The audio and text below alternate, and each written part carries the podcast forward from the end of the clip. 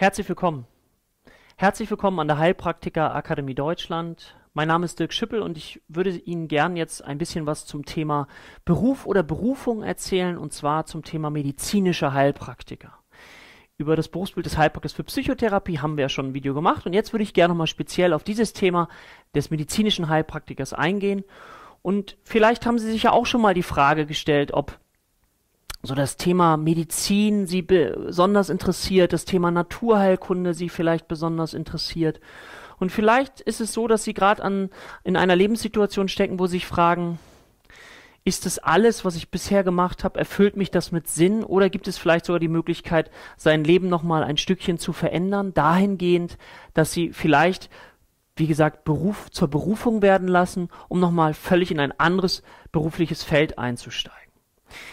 Vielleicht auch die Fragestellung, ja, was hat derjenige, der da vorne steht, also ich mit diesem Thema eigentlich zu tun? Vielleicht ganz kurz zu mir.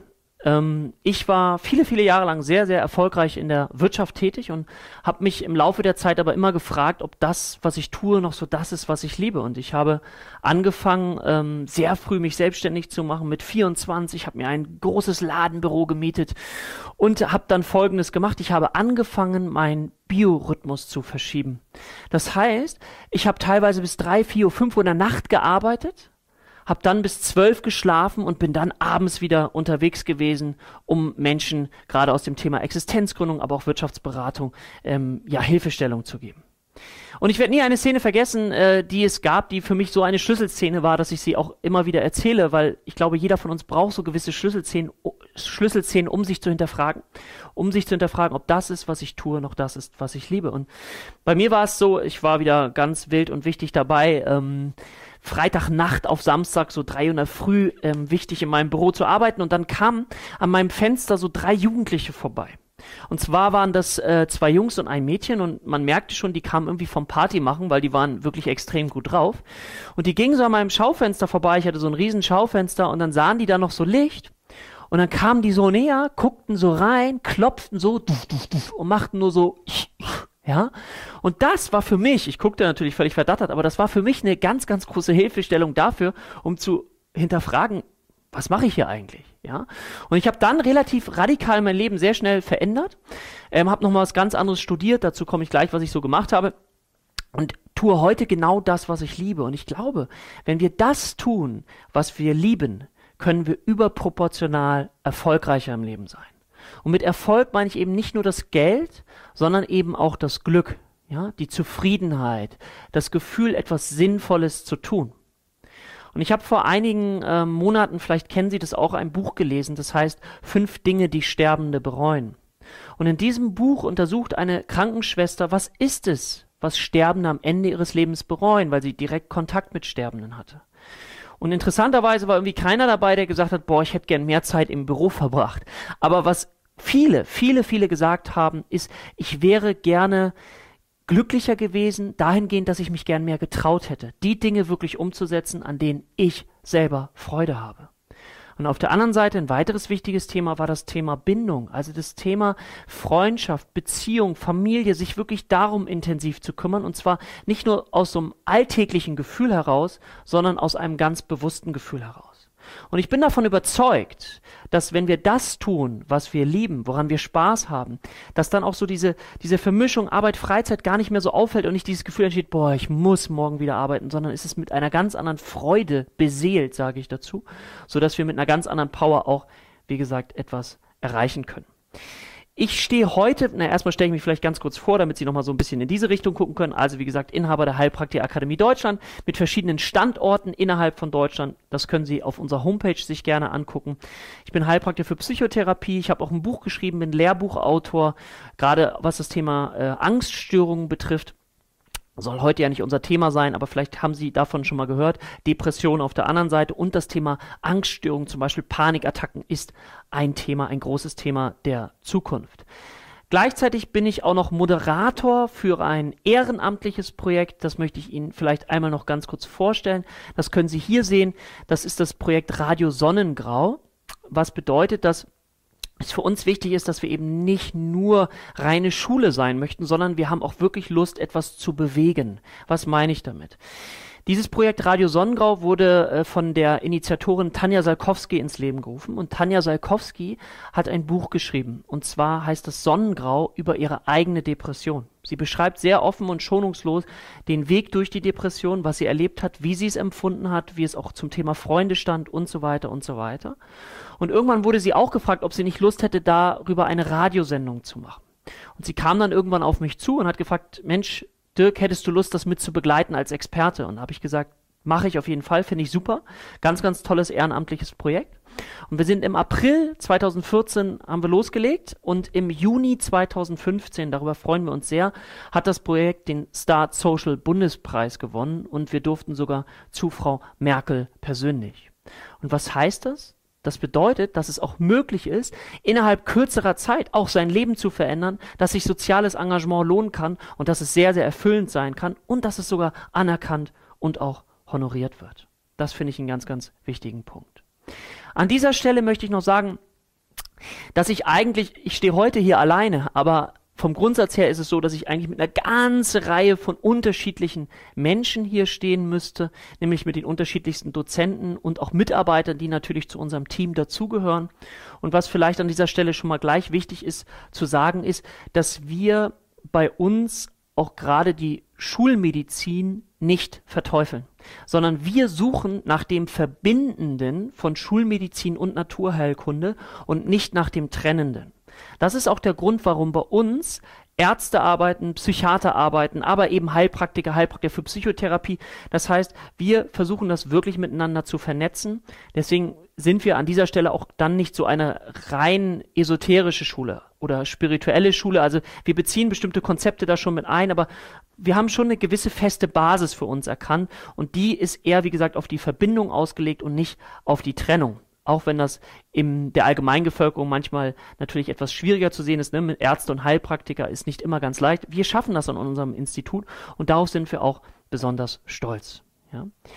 Gut, okay, dann äh, gehen wir mal weiter. Vielleicht äh, kennen Sie diese Folie schon ähm, hinfallen, aufstehen, Krönchen richten. Das ist etwas, ähm, was mich damals im Leben sehr, sehr inspiriert hat, nämlich wenn es mal schlecht läuft oder nicht so gut läuft, zu sagen, okay, ich stehe wieder auf und wie ich am Anfang schon sagte, vielleicht sind Sie auch in der Situation, dass Sie gerade im Umbruch sind, dass Sie gerade in Ihrem Leben an einer Stelle stehen, wo Sie sagen, Mensch, wie soll es gerade für mich weitergehen? Und dann könnte vielleicht diese Berufsperspektive für Sie eine Alternative sein.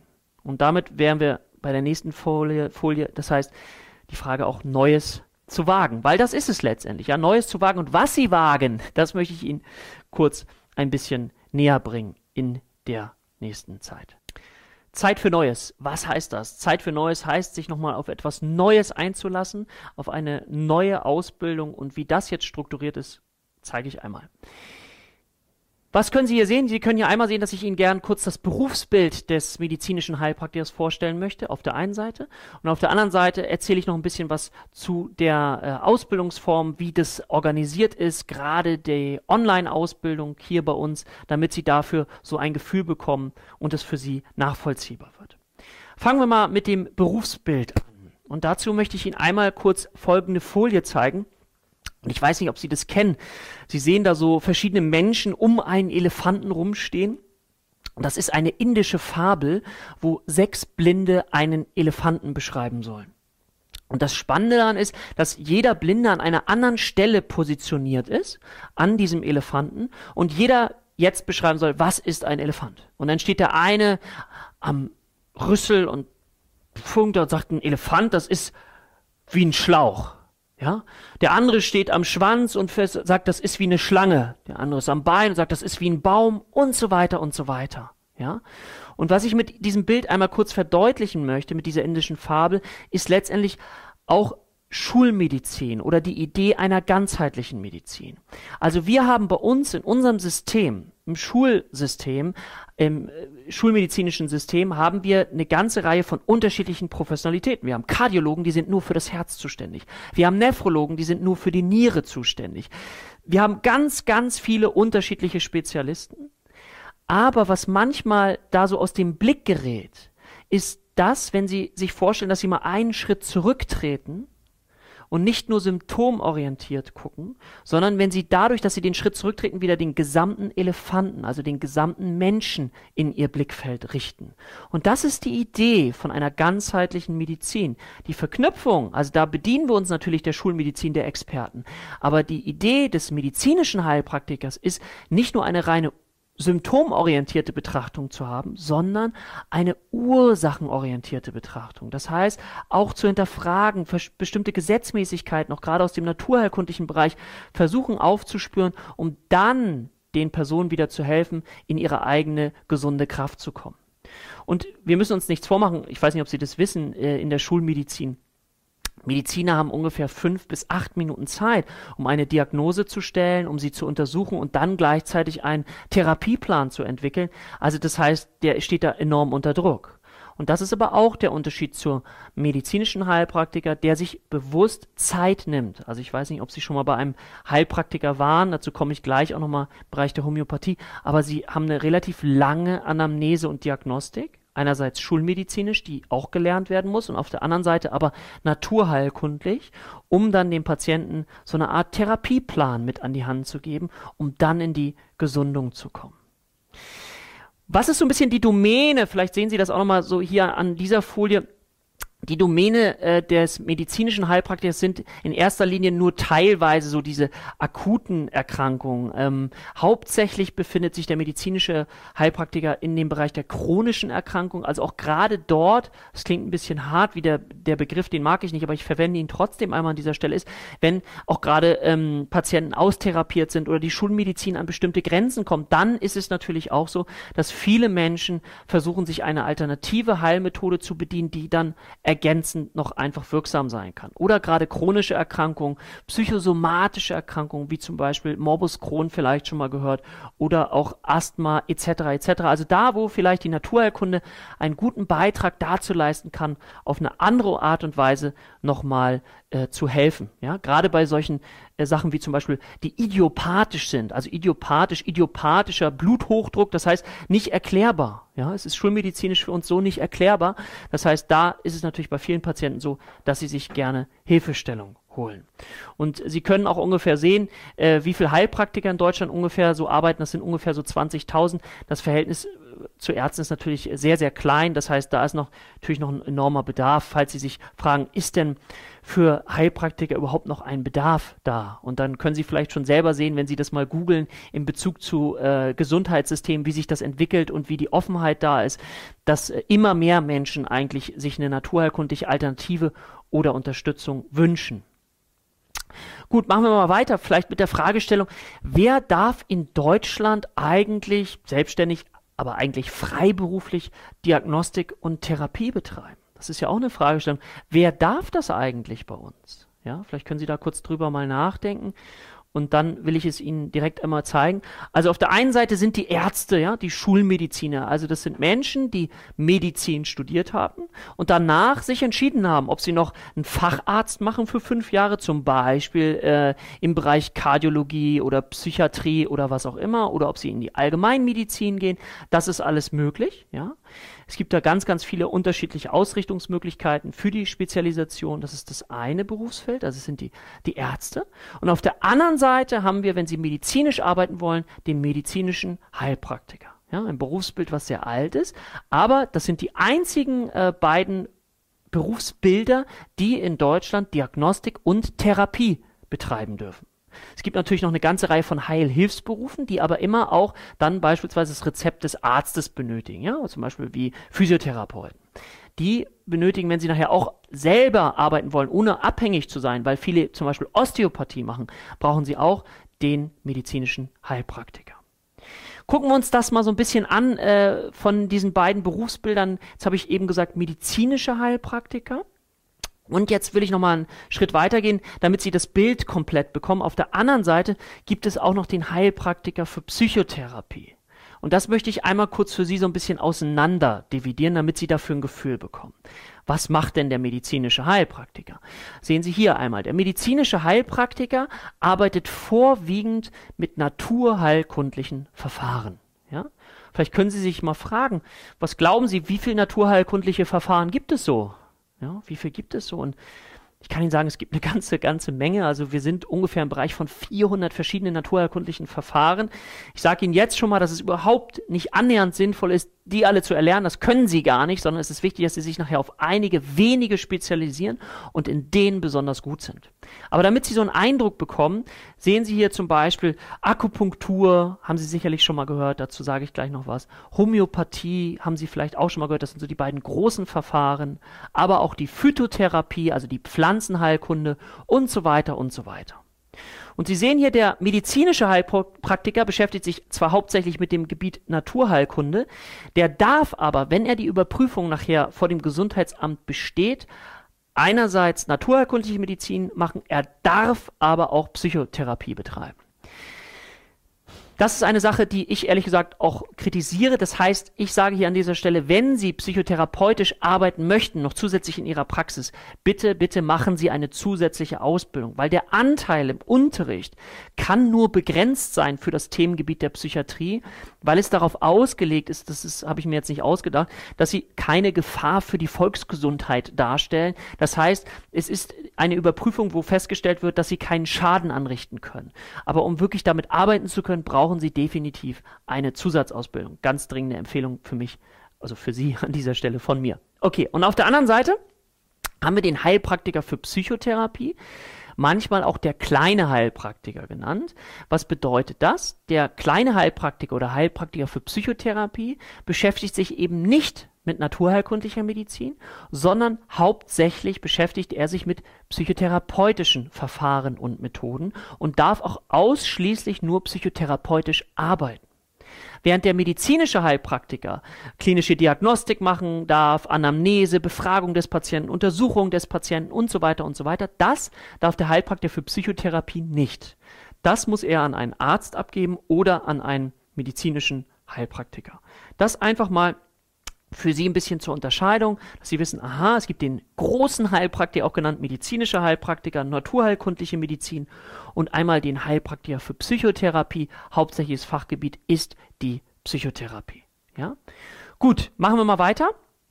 Hier haben Sie noch eine weitere Liste von unterschiedlichsten Verfahren, was es alles gibt. Es gibt natürlich noch Ausleitung und Entgiftungsverfahren. Das ist eine ganz, ganz wichtige Domäne auch des medizinischen Heilpraktikers, äh, die damit zugekommt. Aber wir haben auch sowas wie Kinesiologie, Dorn und Preuß, eine manuelle Technik, die noch dazu kommt.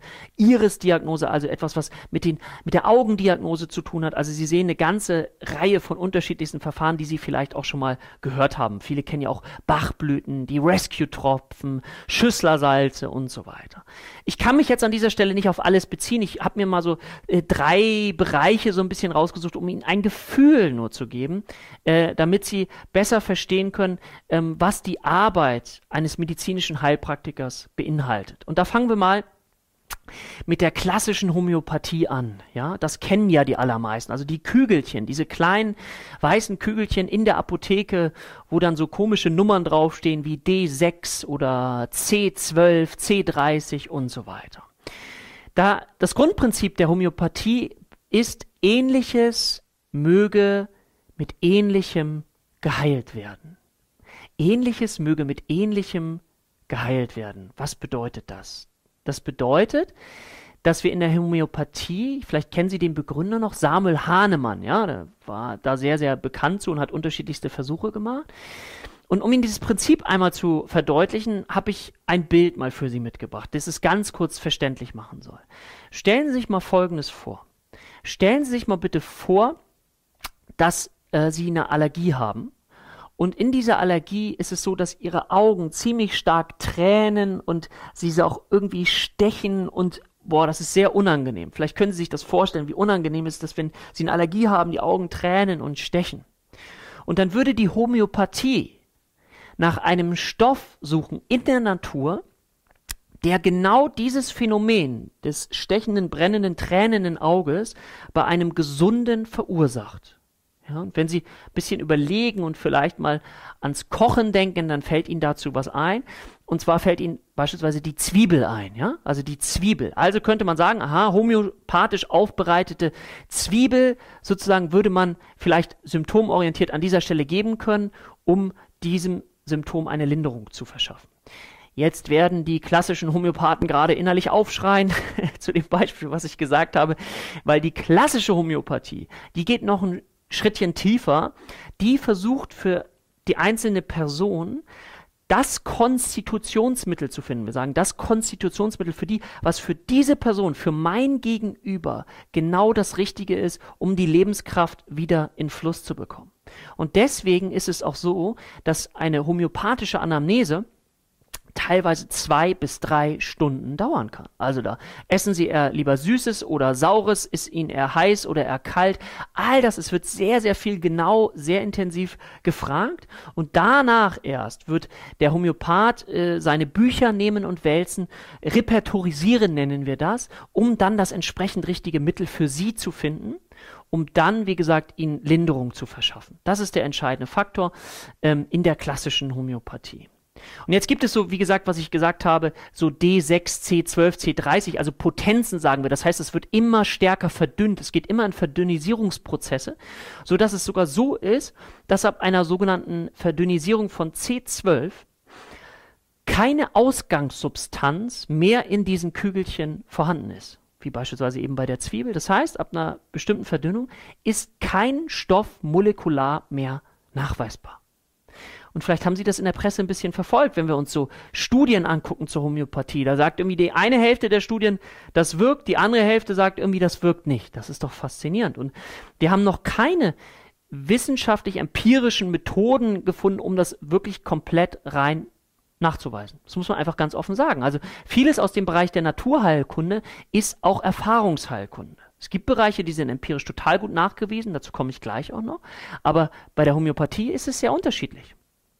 Und ich möchte nur mal so eine Richtungsweisung dazu geben. Ich weiß nicht, ob Sie schon mal was von dem wissenschaftlichen, äh, vom Wissenschaftler Emoto gehört haben, so einem japanischen Wissenschaftler, der mit Wasserkristallen geforscht hat. Und der hat zum Beispiel ähm, Wasser genommen und hat das beschallt, einerseits mit Heavy Metal Musik und andererseits mit klassischer Musik. Und dann hat er das eingefroren und hat sich die Wasserkristallstrukturen angeguckt. Und das Spannende, was ich finde, ist, dass Heavy Metal Musik äh, auch wirklich so aussieht wie Heavy Metal Musik in den Wasserkristallstrukturen. Und klassische Musik sieht sehr wunderschön aus. Da gibt es wirklich Bilder zu, die können Sie sich angucken. Und da wir natürlich auch aus über 80 Prozent aus Wasser bestehen, ist das natürlich, wenn wir jetzt von Information her von diesem Denkstrukturmodell her herangehen, ist das natürlich für uns nachvollziehbar, aha, dass es auch wichtig ist, aha, mit welchen Informationen wir sozusagen in uns umgehen oder welche Informationen, in welcher Form auch immer, in Form von Giften, in Form von Lebensweise oder wie auch immer, wir zu tun haben und die natürlich einen Einfluss von uns haben, auf uns haben. Das heißt aber noch nicht, dass es empirische Methoden sind, wo wir sagen können, okay, ja, daran können wir es festmachen. Da sind wir eigentlich noch auf dem Weg. Und ich finde es ganz wichtig, das auch ganz offen zu sagen und dann auch zu lernen und zu schauen, okay, wie können wir uns in den einzelnen Bereichen weiterentwickeln. Aber die klassische Homöopathie ist eins der großen Verfahren, die auch im naturherkundlichen Bereich vorkommen und wo Schüler sich für entscheiden, was sie vielleicht spannend finden können. Und das bedeutet auch, dass nochmal eine sehr, sehr intensive Ausbildung in dem Bereich vonnöten ist. Kleiner Einblick in die klassische Homöopathie. Dann machen wir mal weiter mit einem Bereich der Pflanzenheilkunde also der sogenannten Phytotherapie, die ist empirisch ziemlich gut nachgewiesen. Also da gibt es schon ganz viel Wirkungsnachweise äh, drüber, dass es Möglichkeiten gibt, mit Pflanzenheilkunde auch für verschiedene Zustände Linderung zu verschaffen, sei es im körperlichen Bereich oder auch im psychischen Bereich. Und äh, vielleicht gebe ich an dieser Stelle auch mal so einen, einen kleinen Tipp äh, für Sie. Vielleicht können Sie da auch mal drüber nachdenken. Stellen Sie sich mal Folgendes vor. Zu Ihnen in die Praxis kommt ein junges Mädchen und die ist so, also oder eine junge Frau, die ist 20 Jahre alt und beschreibt ihnen so, dass sie eher niedergestimmt ist, traurig, gedrückt, ja, keinen richtigen Antrieb mehr hat, nicht so richtig ja, hochkommt morgens, Appetit ist auch weniger geworden und vielleicht können Sie mit diesem Bild, was so eher in den psychischen Bereich jetzt hineingeht, etwas anfangen. Depression, ja, haben alle schon mal gehört, ja. Ich mach's nimm's mal ein bisschen vorweg, nur um eine Richtung vorzugeben. Aha, Depression. Und vielleicht wissen Sie, dass es auch irgendetwas gibt in der Natur, eine Pflanze, ein Kraut, was man an dieser Stelle geben kann. So bei leichteren depressiven Episoden auf jeden Fall. Und vielleicht fällt Ihnen dazu ein, das ist das Johanniskraut. Und jetzt stellen Sie sich mal bitte vor, dass sie sagen, Mensch, ja, Johanniskraut, nehmen Sie das mal und dann wird es Ihnen schon besser gehen. Ordentliche Dosierung. Und dann geht dieses, äh, diese junge Frau weg und kommt nach drei Monaten ungefähr wieder zu Ihnen und ist verdammt sauer auf Sie. Die ist echt böse. Und wer die Frage, können Sie sich vorstellen, warum die Frau böse ist? Warum ist die böse mit Ihnen? Ja? Gucken wir uns mal kurz die Nebenwirkungen an. Ja, also die Nebenwirkungen, die damit einhergehen können, wenn jemand auch Johanniskraut einnimmt. Einerseits hat sie überall leichte Pusteln im Gesicht, weil sie dachte nämlich, wenn ich schon depressiv bin, macht doch Sonne einen großen Einfluss auf die Psyche, was ja auch absolut stimmt. Sie ist ins Solarium gegangen. Ah, nicht besonders gut, weil Johanniskraut eine sogenannte Fotosensibilität hat. Das heißt, ich sehe danach vielleicht ein bisschen anders aus. Das war eine Geschichte. Aber das zweite ist, sie ist schwanger. Sie hat einen One-Night-Stand, ja, und was viele nicht wissen, ist, dass Johanniskraut eine Beeinträchtigung der Pillenwirkung verursachen kann. Und jetzt stellen Sie sich das mal vor, also wie wichtig das ist, ein fundiertes Fachwissen zu haben, um einfach das Gegenüber auch sinnvoll aufklären zu können. Und deswegen gehört natürlich dieses Berufsbild auch in fundiert fachmännische Hände. Und Sie wissen ja, dass Sie Johanniskraut an jeder Ecke kaufen können. Aber wer liest sich denn auch häufig diesen Beipackzettel intensiv durch oder beschäftigt sich genau intensiv damit? Das heißt, das ist natürlich wichtig, fundiertes Wissen zu erwerben, damit sie solche Sachen nachher wissen und damit wirklich gut umgehen können und den Menschen eine große, große Stütze sein können. Aber da zeigt sich, Wissen ist eine ganz extreme Wichtigkeit an dieser Stelle. Okay, ich gehe mal noch einen Schritt weiter. Und zwar möchte ich Ihnen noch ganz kurz was zur TCM erzählen, zur traditionell chinesischen Medizin. Auch das muss ich ganz stark verkürzen, nur um Ihnen ein kurzes Gefühlsbild dafür zu geben. Also traditionell chinesische Medizin. Die meisten kennen den Bereich der Akupunktur, ja, das wird bei uns ja äh, ganz, ganz äh, stark gemacht. Da hat ja auch die Technikerkrankenkasse mal groß geforscht zu diesem Thema zur Wirksamkeit und wir konnten nachweisen, dass die Akupunktur an sich wirksam ist. Vielleicht haben Sie auch schon mal etwas vom Meridiansystem gehört, also Energieleitbahnen, die durch den Körper laufen aus der traditionell chinesischen Sicht. Das konnte zumindest mit westlichen empirischen Methoden bisher nicht nachgewiesen werden. Heißt nicht, dass es nicht funktioniert, heißt nur, dass wir mit diesen westlichen empirischen Methoden nicht nachweisen können, aber die Akupunktur an sich ist nachgewiesen. Gerade für bestimmte Schmerzerkrankungen äh, ist es sehr, sehr, sehr schön und sehr, sehr hilfreich. Die traditionell chinesische Medizin beinhaltet aber noch ein ganzes Therapiekonzept aus unterschiedlichen Sachen. Qigong haben Sie vielleicht schon mal gehört, diese meditativen Übungen, Moxibustion, diese Zigarre, die angezündet wird, ähm, die natürlich auch einen gewissen Geruch hat, äh, um dann sie beispielsweise auf Akupunkturpunkte zu setzen, aber auch die Ernährungslehre. Ja, vielleicht können Sie sich vorstellen, dass Ernährung auch definitiv einen Einfluss einerseits auf unseren Körper hat, aber, und das ist, wissen viele gar nicht so, dass Ernährung auch einen Einfluss auf unsere Psyche hat. Ja? Also wir können durch eine Ernährungsumstellung auch zum Beispiel Angststörungen oder auch depressive Episoden mit beeinflussen. Und das ist doch total spannend, wenn Sie einen Patienten vor sich haben, das, der hat, schildert ja häufig nicht nur ein Symptom, sondern häufig ein Konglomerat aus unterschiedlichen Symptomen, weil wenn Menschen körperliche Probleme haben, sind sie häufig auch noch psychisch mit beeinträchtigt. Und wenn Sie da verschiedene Ansatzpunkte finden, wo auch immer, ob Sie im körperlichen Bereich sind, psychosomatischen Bereich oder in der Psyche, wenn Sie da erstmal den Ansatzpunkt finden, dass es Ihnen besser geht, wow, dann kann sowas ganz anderes in den Fluss bekommen, ja. Und das ist das, was die Arbeit nachher spannend macht, was letztendlich echt so eine Art Suchprozess, so Forscher werden, ja. Neugierig sein und zu sagen, ah, ich möchte Forscher werden, gemeinsam mit dem Patienten versuchen, für ihn was zu erreichen.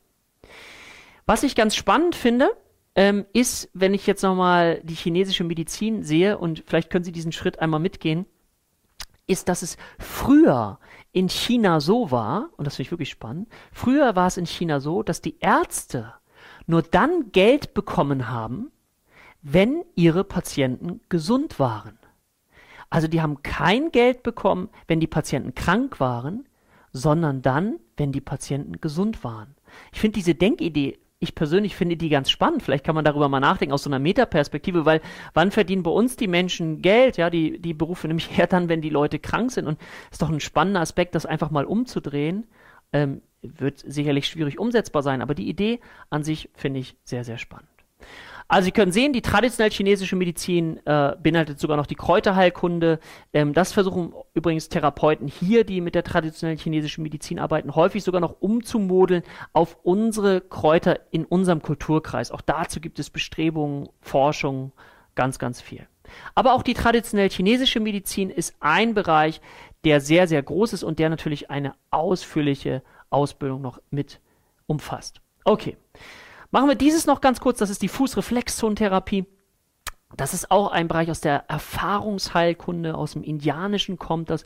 Was ist da so die Grundidee? Die Grundidee ist, dass sich sämtliche Organsysteme unseres Körpers auch nochmal abbilden an unseren Füßen und dass wir durch die Stimulation, durch Ausübung bestimmter Drucktechnik nachvollziehen können, erstens, wo sind gewisse Schwachstellen am Fuß, also wo hat jemand vielleicht auch Schmerzen.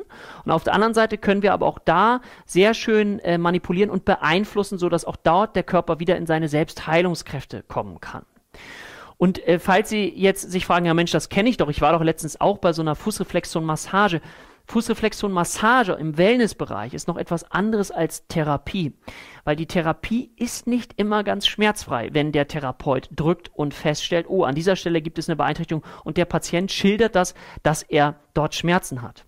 Wer in dem Bereich skeptisch ist und ich war das am Anfang auch. Ich bin eher so ein wissenschaftlich orientierter äh, Typ äh, und versuche die Dinge wirklich nachzuvollziehen, zu verstehen.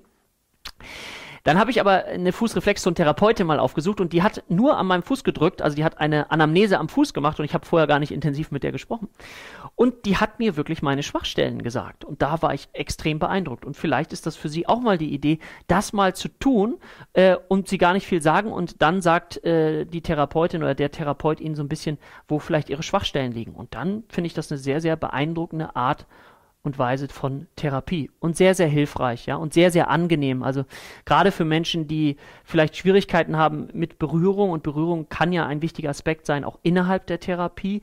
Und am Kopf lassen wir uns häufig nicht so gerne am Anfang berühren, aber an den Füßen ist es für viele, nicht für alle, erstmal ein bisschen leichter. Gut, das mal so ein bisschen als Idee zu diesen naturheilkundlichen Verfahren. Wie gesagt, es gibt ganze Reihe unterschiedliche Verfahren und es ist wichtig, wenn Sie nachher erfolgreich arbeiten möchten in dem Bereich, dass Sie sich ein Therapiekonzept überlegen mit den bestimmten Verfahren, um dann wirklich Ihrem Patienten die bestmögliche Therapie angedeihen zu lassen.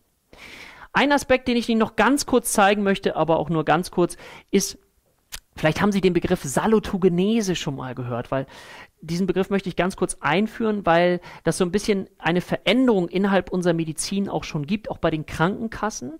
Auf der anderen Seite steht hier so der pathogenetische Fokus. Oh Gott, was heißt das denn? Also Pathologie heißt krank, ja? Was macht uns krank? Und die Salutogenese, die versucht das ein bisschen umzudrehen. Die fragt nämlich danach, was erhält uns gesund? Und vielleicht merken Sie, dass das in der Gesellschaft, in der Bevölkerung eine immer wichtigere Frage ist und die Krankenkassen das auch durch sogenannte Präventionsprogramme, also Vorbeugungsprogramme, ganz stark unterstützen. Ja, also wenn Sie rechtzeitig Ihren Rücken fit halten, wenn Sie sich um Ernährung kümmern und so weiter, das sind bezuschussungsfähige Programme, auch gerade bei den Krankenkassen. Und das ist natürlich ein Fokus, den wir für uns als medizinische Heilpraktiker natürlich auch sehr, sehr gut nutzen können. Also nicht erst die Patienten dann abholen, wenn sie schon krank sind, sondern in ihrem Gesundheitsbewusstsein schon vorher dafür Therapiekonzepte zusammenzustellen, um sich einfach bewusst gesund zu halten und energetisch auf hoher Schwelle. Ja, auch das ist ein Markt, eine Idee, wo die Menschen heutzutage immer mehr angesprochen werden können. Das wollte ich Ihnen nur noch mal ganz kurz mit auf den Weg geben, einfach um zu verstehen, aha, in welchen Domänen kann ich nachher gut auch arbeiten. Weil vielleicht an dieser Stelle ist es nochmal wichtig zu sagen, dass der medizinische Heilpraktiker eher natürlich auf das Thema freiberufliche Tätigkeit abzielt. Also das heißt, dass Sie, nachdem Sie die Überprüfung hoffentlich bestanden haben und Ihr therapeutisches Wissen weiter fundiert haben, dass Sie dann in eine freiberufliche Praxis gehen können, um dort mit Patienten zu arbeiten. Also diese Tätigkeit zielt jetzt in erster Linie nicht auf eine Angestellten-Tätigkeit ab, obwohl, und das will ich mal ganz klar sagen, äh, hat das zugenommen, dass ich zum Beispiel davon weiß, dass in bestimmten ähm, Gruppen wie Altersheim oder äh, sonstige Kindergärten beispielsweise auch schon Homöopathen angestellt werden oder andere naturheilkundlich Tätige, die dann ein Angebot äh, anbieten für die gesamte äh, Struktur dort, also für die Menschen, die dort in diesem System mit implementiert sind. Einfach, um zum Beispiel ein Altenheim attraktiver zu machen. Ja? Also das ist doch, finde ich, auch eine sehr, sehr schöne Bestrebung. Und da gibt es natürlich ganz, ganz viel. Aber in erster Linie ist es so, dass die meisten, die diese Ausbildung machen, einerseits in eine freiberufliche Praxis gehen möchten oder das auch für sich selber machen weil sie das Gefühl haben, ah, ich möchte ein Stück weit mein eigener Heilpraktiker oder mein eigener Arzt werden, damit ich vielleicht auch in Fachgesprächen, ob es um mich geht oder Bekannte, Verwandte oder wie auch immer, damit ich selber einfach fachlich mitdiskutieren kann, ja, um richtige Entscheidungen zu treffen. Gut, dann kommen wir jetzt mal auf den zweiten Punkt, und zwar die Ausbildungsformen. Also das heißt, wie ist das bei uns organisiert, gerade in der Online-Ausbildung, wie funktioniert das? Das will ich Ihnen einmal kurz näher bringen. Also wichtig äh, in der Online-Ausbildung, das sehen Sie hier, dass wir eine berufsbegleitende Ausbildung anbieten. Das heißt, es ist möglich, einem ganz normalen Beruf nachzugehen und Sie dann entweder bei uns, sage ich gleich was zu, in einem Vormittagskurs oder in einem Abendkurs, dann das Grundwissen sich aneignen können, was Sie brauchen, das medizinische Grundwissen, um nachher überhaupt die Erlaubnis zu bekommen, tätig zu werden. Der zweite Punkt, auf den ich aber später auch noch eingehe, ist die Prüfungsvorbereitung. Das ist natürlich auch ein ganz, ganz wichtiges Thema. Also gucken wir uns das mal an. Wie ist die Ausbildung äh, organisiert, die Online-Ausbildung? Erstmal müssen Sie sich ungefähr zwei Jahre Zeit nehmen. Ja? Das ist bei uns ganz wichtig, weil wir uns sagen, wir möchten Sie, wenn wir das machen, Sie qualifiziert, hochwertig ausbilden. Es gibt Kurse, da können Sie das im halben Jahr machen und so weiter. Halte ich für nicht besonders sinnvoll, sage ich Ihnen ganz ehrlich, sondern ich finde, das sind ja Dinge, dieses Wissen ich halte ganz viel davon, dass sie mit diesem Wissen nachher umgehen können, dass sie das kauen, dass sie es verarbeiten können, dass sie differenziert denken können, dass sie sowas wie Differentialdiagnosen im Blick haben. Also das heißt, sie haben die Idee, das könnte die Erkrankung sein und auf der anderen Seite ist es aber vielleicht auch noch was anderes. Das ist ein ganz, ganz wichtiger Punkt an dieser Stelle. Es gibt ungefähr sechs Einstiege im Jahr. Das heißt, das Ganze funktioniert in einem sogenannten Rotationsprinzip. Vielleicht haben Sie diesen Begriff schon mal gehört. Das heißt, Sie können sechsmal innerhalb eines Jahres in diesen Kurs einsteigen und in dem Kurs sitzen dann auch schon Leute. Aber an dem Einstiegszeitpunkt, wo Sie anfangen, geht es mit einem komplett neuen Thema einfach los. Beispielsweise Herz-Kreislauf-System. Und wenn Sie dann alle Themen einmal zwei Jahre lang durchgehört haben, dann ist es so, dass sie ähm, alle Themen gemacht haben und dass sie dann in die Überprüfung gehen können. Ja, das ist nochmal ganz, ganz wichtig, aber das ist der entscheidende Punkt. Weitere Informationen übrigens finden Sie natürlich auf unserer Internetseite online-heilpraktikerakademie.de. Die Zeiten, Vormittagskurs sind 9 bis 12 Uhr, der Abendkurs findet von 18 bis 21 Uhr statt. Also das ist die normale Ausbildung bei uns, wo es um, wie gesagt, das medizinische Wissen geht, das praktische Wissen für Naturheilkunde. Das ist etwas, was Sie zusätzlich in Präsenzkursen lernen müssen. Das können wir online nicht vermitteln, das wollen wir auch gar nicht, sondern uns geht es hauptsächlich darum, sie auf die Prüfung vorzubereiten, die Störungsbilder, also die, äh, die psychiatrischen, aber wie gesagt auch die medizinischen Störungsbilder, dass sie die so tief inhaliert haben, dass sie damit gut umgehen können, weil sie müssen auch zeigen, dass sie eine schulmedizinische Diagnostik einfach drauf haben. Dann vielleicht noch einmal ganz kurz, es gibt noch eine weitere Möglichkeit, das ist der Crashkurs für Menschen, die sagen, boah, ich habe gerade echt viel Zeit. Ich habe gerade ganz viel Zeit. Die können die Ausbildung in, innerhalb von einem Jahr absolvieren. Und zwar dann, wenn sie vormittags und abends kommen. Ja, bei uns ist es der Mittwoch, das habe ich noch nicht gesagt. Vormittags 9 bis 12 Uhr und abends von 18 bis 21 Uhr.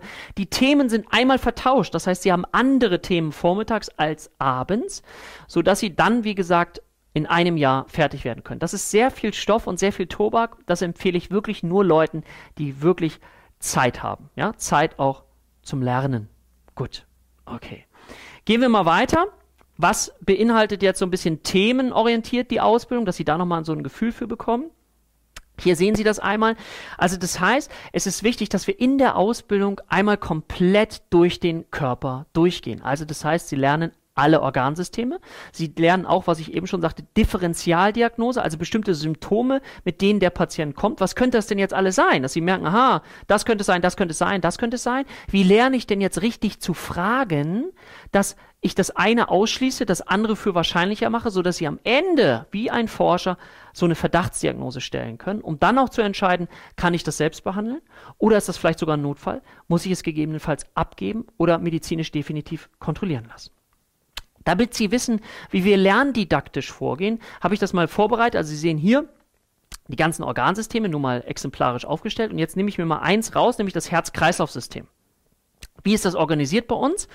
Und zwar machen wir das in der Ausbildung so, dass wir das immer nach gleichen Art und Weise vermitteln, damit sie auch ihr Gehirn, damit ihr Gehirn sich daran gut anpassen kann.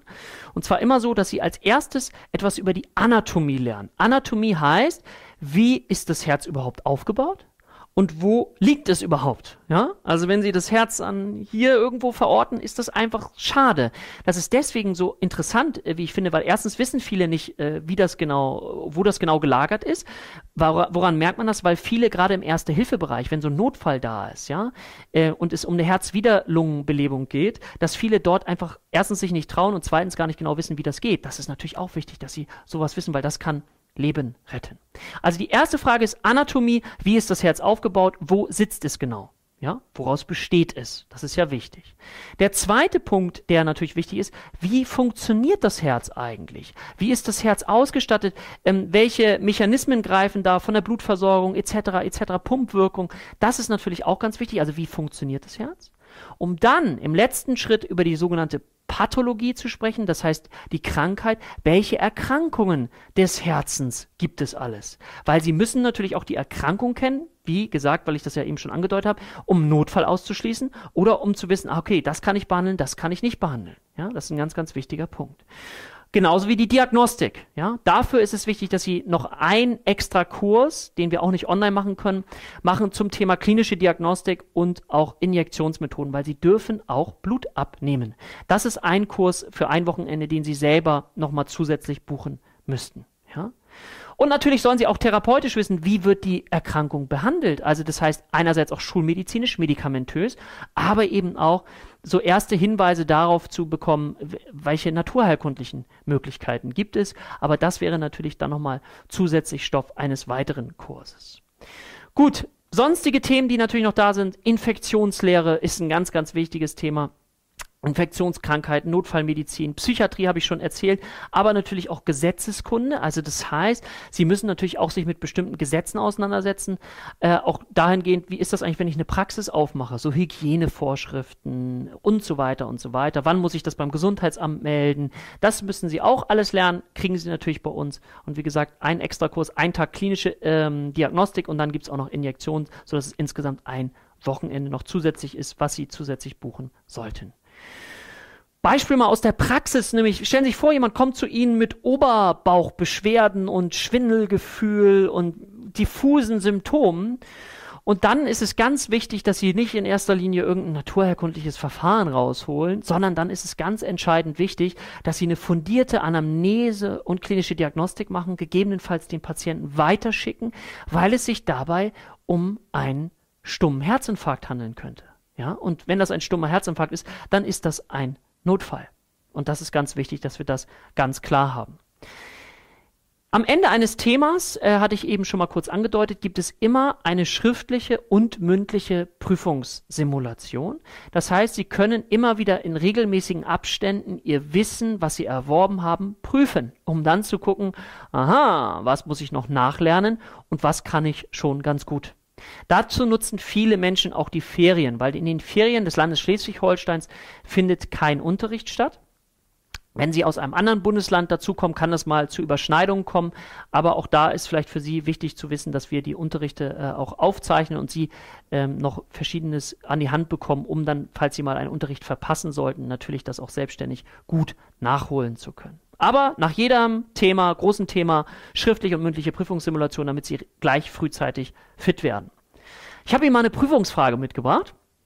Vielleicht können Sie sich die einmal angucken. Also, welche Symptome bzw. Untersuchungsbefund finden Sie typischerweise bei einer akuten Appendizitis?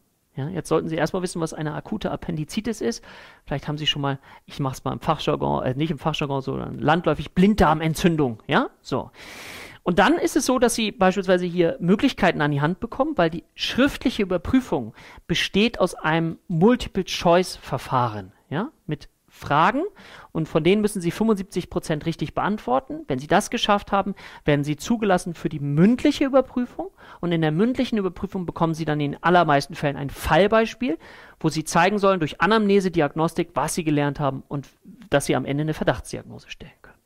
Und hier sehen Sie die einzelnen Punkte. Aha, so Auswahlmöglichkeiten und unten steht dann nur A ist richtig, beispielsweise Aussagen 1, 2 und 4 ist richtig. Und Sie müssen sich dann für die richtige Antwort bitte entscheiden, weil dann haben Sie die Überprüfung, wenn Sie 75 Prozent richtig machen, nachher bestanden. Das nur mal als Beispiel. Ich löse es jetzt nicht auf, das machen wir dann in dem Unterricht. Okay.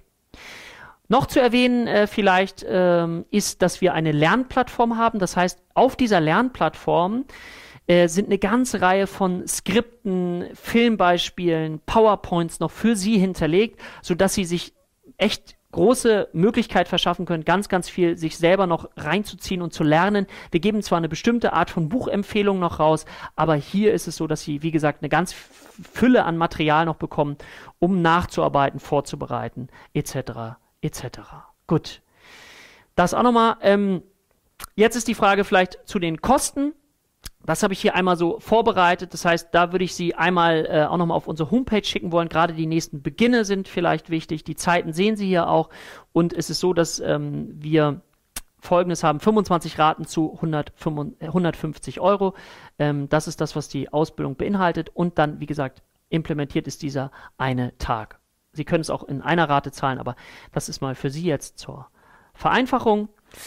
Gehen wir nochmal einen Schritt weiter. Ähm, wenn sie für sich erkannt haben, dass sie sagen, okay, ich möchte aber auch noch was anderes machen. Also das heißt, ich möchte einerseits den medizinischen Grundunterricht machen, auf der anderen Seite möchte ich ja noch die Naturheilkunde machen.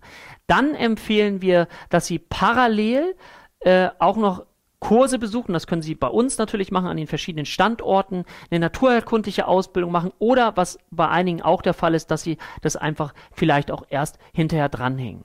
Dazu haben Sie auf unserer Homepage www.heilpraktiker-akademie.de, da sehen Sie eine ganze Menge an unterschiedlichen naturheilkundlichen Ausbildungsmöglichkeiten, die Sie für sich nutzen können. Schauen Sie einfach mal rein, ob Sie einzelne Bausteine wählen oder ob Sie eine komplett zum Beispiel integrative Naturheilkunde-Ausbildung machen möchten, die insgesamt drei Jahre geht, um Sie Ihnen ein fundiertes Handwerkszeug an die Hand zu geben.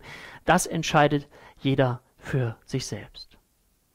So, ich hoffe, ich konnte Ihnen einige Informationen geben. Wie gesagt, nutzen Sie nochmal das Internet, unsere Homepage, um vertiefende Möglichkeiten zu schaffen. Wenn Sie vor Ort sind, nutzen Sie auch unsere Möglichkeit, ähm, einfach äh, in, zu den Infoabenden zu gehen.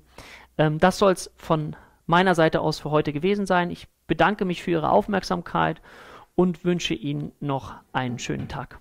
Tschüss.